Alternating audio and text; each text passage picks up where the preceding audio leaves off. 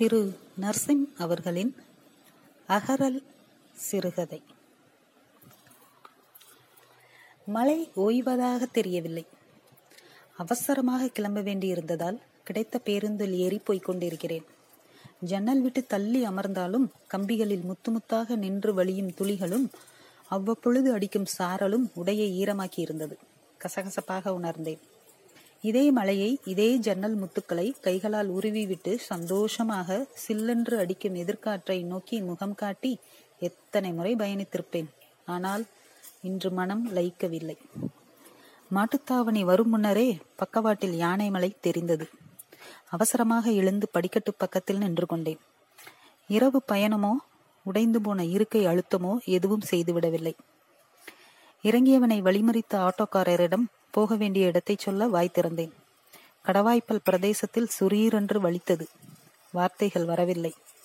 லேசாக வாடையடித்த வாயை கைக்குட்டையால் துடைத்து கொண்டே போக வேண்டிய இடத்தை ஒரு வழியாக சொல்லிவிட்டு அமர்ந்தேன். அமரும் முன் ஆட்டோக்காரர் கையை வைத்து சீட்டில் தேங்கியிருந்த மழை தண்ணீரை ஒதுக்கிவிட்டார். மாமாவை பிடிக்காமல் போயிருந்தாலும் ஆட்டோ தெருவை அடையும் பொழுதே துக்கம் பொங்கியது. ஆனால் அழுகை வரவில்லை. பந்தல் போட்டு இருக்கிற வீட்டு முன்னாடி நிறுத்துங்க.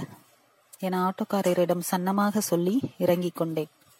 மழை நசநசவென பெய்து கொண்டிருந்தது. கொட்டகை கூரகையிலிருந்து சொட்டும் நீர் வெறுப்பாக இருந்தது.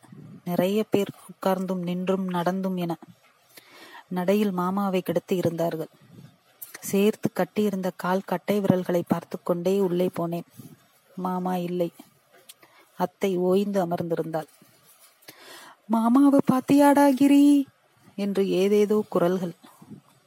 வெளியே வந்து தனியாக எதிர் வீட்டு படியில் அமர்ந்து கொண்டேன். கம்பி கம்பியாக போடப்பட்ட பூட்டியே இருக்கும் அந்த எதிர் வீட்டு படியில்தான் மாமா பேப்பர் படித்துக் கொண்டிருப்பார் எப்பொழுதும். இந்த படியில் ஏறி கம்பியை பிடித்து விளையாடும் போது வந்து விடுவார். டேய் மூக்குழுகி வா வா வா என எப்போதும் மலர்ந்த முகத்தோடு அணைத்துக் கொள்வார். இது என்னடா இப்படி போட்டு இருக்க? என தவறாக மாட்டியிருக்கும் சட்டை பட்டனை சரி செய்து தூக்கி தோளில் அணைத்தபடி ஒவ்வொரு வார்த்தைக்கும் ஒவ்வொரு முத்தம். எப்பொழுதெல்லாம் அப்பாவிடம் திட்டோ அடியோ வாங்கி அழுகிறேனோ அப்பொழுதெல்லாம் கதாநாயகியை காப்பாற்றும் எம்ஜிஆர் மாதிரி எங்கிருந்துதான் வருவாரோ தெரியாது. ஆனால் அதே மலர்ந்த முகத்தோடு வந்து விடுவார். யாருடாமா அடிச்சா? என கேட்டுக்கொண்டே உள்ளங்கையை கொண்டு கன்னத்தில் கண்ணீரை துடைத்து விடும் அந்த செயலினாலேயே நின்றிருந்த அழுகை மீண்டும் பொங்கிவிடும். விடுடி செல்லும் நம்ம அப்பா தானே? நீ ஒழுங்கா ஸ்கூலுக்கு போவியாம் நல்லா படிப்பியாம். அப்பாவுக்கு அம்மாவுக்கு மாமாவுக்கு எல்லாருக்கும் நிறைய வாங்கி தருவியாம். சமத்துல என சர்க்கரையும் தேனும் கலந்து வரும் வார்த்தைகள். கரகரவென அழுகையும் விசும்பலும் ஏறி பின் அமைதியாக பேச்சுவார்த்தைக்கு வரவழைத்து விடும் பெரியவனானதும் என்ன மாமா வாங்கி தரணும்? எல்லாத்துக்கும்? என்னடா கண்ணு வாங்கி தருவ? ஏரோப்ளேனு. ஆனா அப்பாவுக்கு கிடையாது. உனக்கு ரெண்டு வாங்கி கொடுப்பேன். எனும்போதே இருக அணைத்து நெற்றியில் முத்தமிடுவார். மாமா வீட்டிற்குள் நுழையும் பொழுதே எங்கிருந்தாலும் தெரிந்துவிடும். சரக் சரக் என கால்கள் தரையில் சத்தம் எழுப்பியபடிதான் நடப்பார். ஆனால் ரோட்டில் நடக்கும் பொழுது சாதாரணமாகத்தான் இருக்கும். யார் வீட்டுக்குள்ளாவது நுழையும் போது மட்டும் அப்படித்தான். உள்ளே நுழையும் பொழுதே ஆவணி மூல வீதி கடை சந்தனமும் ஜவ்வாதும் மணக்கும்.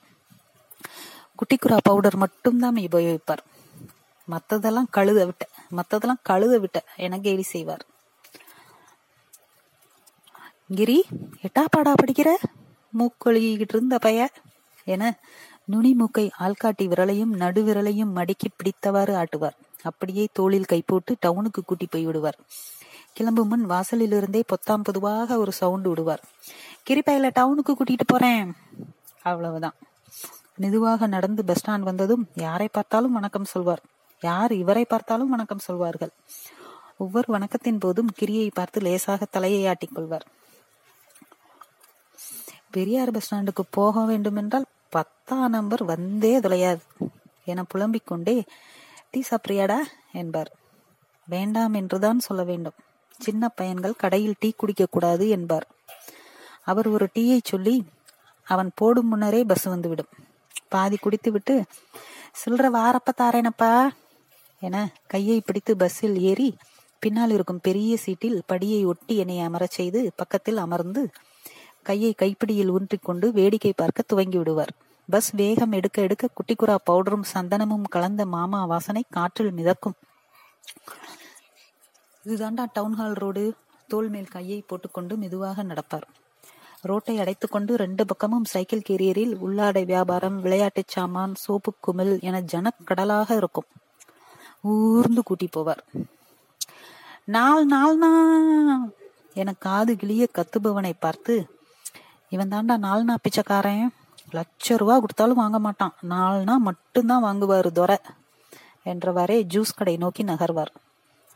இது என்னடா ஒரு கருமம்னு இதை போய் குடிக்கிற? அழுகுன பழத்தை போட்டு மிதிச்சு கொடுப்பாங்கடா என திட்டிக்கொண்டே மிக்சர் ஜூஸ் வாங்கி கொடுப்பார். டவுன்ஹால் ரோட்டின் ஆரம்பத்தில் இரண்டு கடைகள் அடுத்தடுத்து இருக்கும்.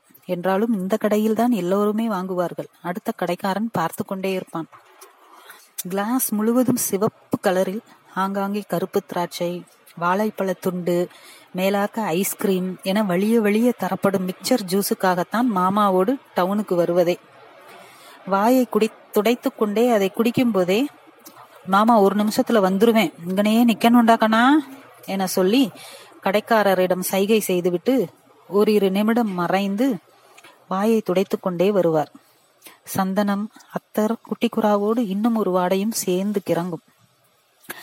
நேராக கோபுரம் நோக்கி நடை. Cycle rickshaw. ரிக்ஷாவில் தலையில் கை வைத்தபடி வெள்ளைக்காரர். திரும்ப திரும்ப அதே தெரு. அவரிடம் திஸ் இஸ் என ஏதோ சொல்லிக்கொண்டே போகும் ரிக்ஷாவாலா. கையில் மஞ்சப்பை ஆதம்ஸ் பாலித்தீன் பேக்.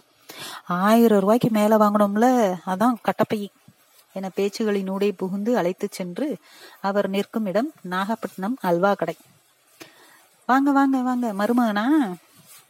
ஆமா இவருக்காகத்தான் ஒத்த பெண்ணை பெத்து வச்சிருக்கேன் என்பார் கன்னத்தை கிள்ளிக்கொண்டே. கிரிக்கண்ணு மாமா சாப்பிடுறேன். நீ அல்வா மட்டும் சாப்பிடு சரியா? காரம் தாங்காது உனக்கு. அவ்வளவுதான். உதடுகள் தானாக விம்மி அழுகையும் வராது பொறுக்கவும் பொறுக்காது. முகம் அஷ்ட கோணலாக்கி கொள்ளும். லேசான கோபத்தோடு சர்ராப்பா சாப்பிடு. இவனுக்கு நூறு கொடுங்க. தாமரை இலையில் சுட சுட உருளைக்கிழங்கு மசாலா. வாயில் வைத்ததும் சுர்ரண்டு வயிற்றில் இறங்கி கண் வழியாக நீர் வெளியேறிவிடும். வாயை பெரிதாக பிளந்து காற்றை உள்ளிழுத்து நாக்கை நீட்டி என செய்தாலும் காரம் குறையாது. சொன்னா கேட்கணும் என்னடா கிரி? என தான் சாப்பிடுவதை பாதியில் நிறுத்திவிட்டு தண்ணீர் கொடுத்து தாடையை தலையை பிடித்துக்கொண்டு கொஞ்ச நேரம் சரி செய்து விடுவார். அவர் வேட்டியின் நுனியை கொஞ்சமாக எடுத்து நாக்கில் துடைத்துக் கொண்டால் காரம் தேவலாம் போல இருக்கும். இதுக்கே இப்படி. இன்னும் கோபியக்காரர் கடை கார சட்னியை சாப்பிட்டா அவ்வளவுதான்டா நீனு. பேசிக்கொண்டே மீண்டும் அதே வழியில் நடை. கோயிலுக்கு போலையாமாமா என்றால் அதெல்லாம் தீர்த்தமே குடிச்சாச்சே என சொல்லி சிரிப்பார்.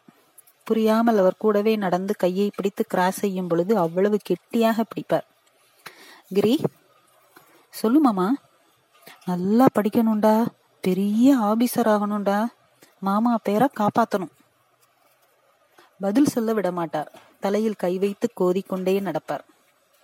பஸ் விட்டு இறங்கியதும் மாமா டீக்கு காசு கொடுக்கணுமே என்று சொல்லி நல்ல பேர் வாங்க வேண்டும் என மனம் துடியாய் துடிக்கும்.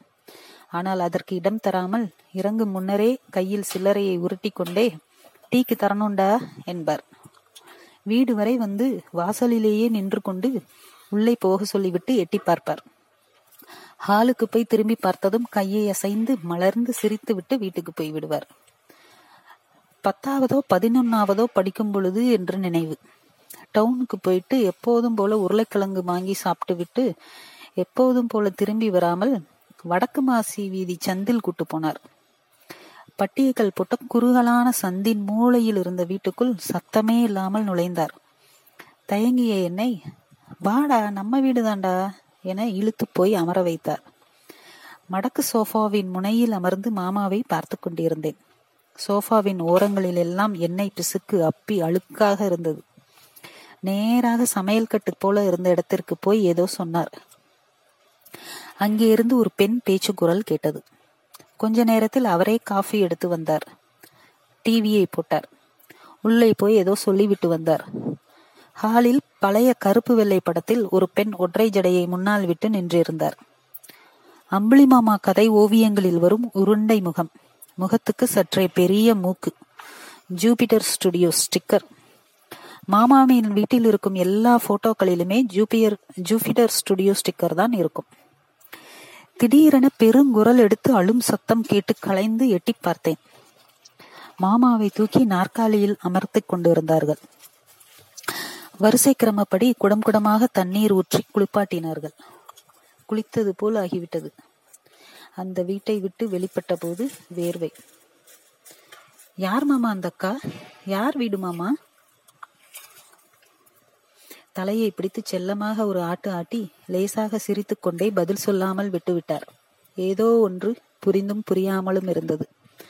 அதற்கப்புறம் அவர் டவுனுக்கு அழைத்த பொழுதெல்லாம் படிப்பு டியூஷன் என காரணம் சொல்லி தவிர்த்து விடுவதை வழக்கமாக்கி கொண்டேன். அதன் பிறகு மாமாவோடு பேசுவதை கிட்டத்தட்ட நிறுத்திவிட்டேன்.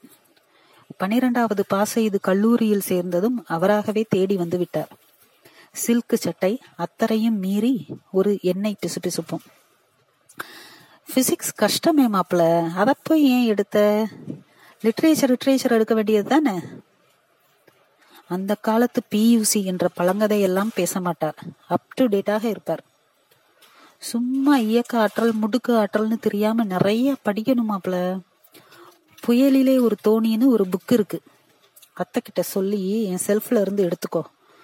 படிக்கணும்டா அதெல்லாம். சரி என்கிறேனா இல்லையா என எதுவும் பார்க்க மாட்டார். காலேஜ் போனோமா வந்தோமான்னு இருக்கணும் டகிரி சகவாசம் தான் முக்கியம். ஸ்ட்ரைக்கு அது இதுன்னு எவனாவது சொன்னா சல்லுன்னு வீட்டுக்கு வந்துடணும் சரியா? எல்லாவற்றிற்கும் உம் கொட்டி விட்டு டவுனுக்கு போக வேண்டி இருப்பதாய் சொல்லி கிளம்ப முயன்றேன் வரும்போது கோனார் கடையில வாசனை பொடியும் அத்தரும் வாங்கியாடா. தீந்து போச்சு. அடுத்த வாரம் தான் டவுனுக்கு போகணும். அழுகுரல் கேட்டு கலைந்தேன். மீண்டும் அதே இடத்தில் கிடத்தி விட்டிருந்தார்கள் புதிய வெள்ளை காடா துணியால் கட்டப்பட்டிருந்தார். வெளியே மூங்கில்களை சீத்து ஏணிப்படி போல மும்புறமாக கட்டிக்கொண்டு இருந்தான் ஒருவன். மழையின் நசநசப்பில் மண்ணெல்லாம் சகதியாக மாறிக்கொண்டிருந்தது வாடை காற்று சாக்கடை வாசையை கிளப்பிக் கொண்டு வந்தது. எனக்கு வயிறு வலிப்பது போல் இருந்தது. வாடா மூக்குளிகி மாப்பிள மெட்ராஸ் எப்படா இருக்கு? வா வா உட்காரு நீங்க உட்காருங்க மாமா. மெட்ராஸ்க்கு என்ன சூப்பரா இருக்கு. நீங்க என்ன இப்படி இழைச்சு போயிட்டீங்க? அவரிடம் இருந்து வந்த வேர்வை நெடி நாசியை துளைத்தது.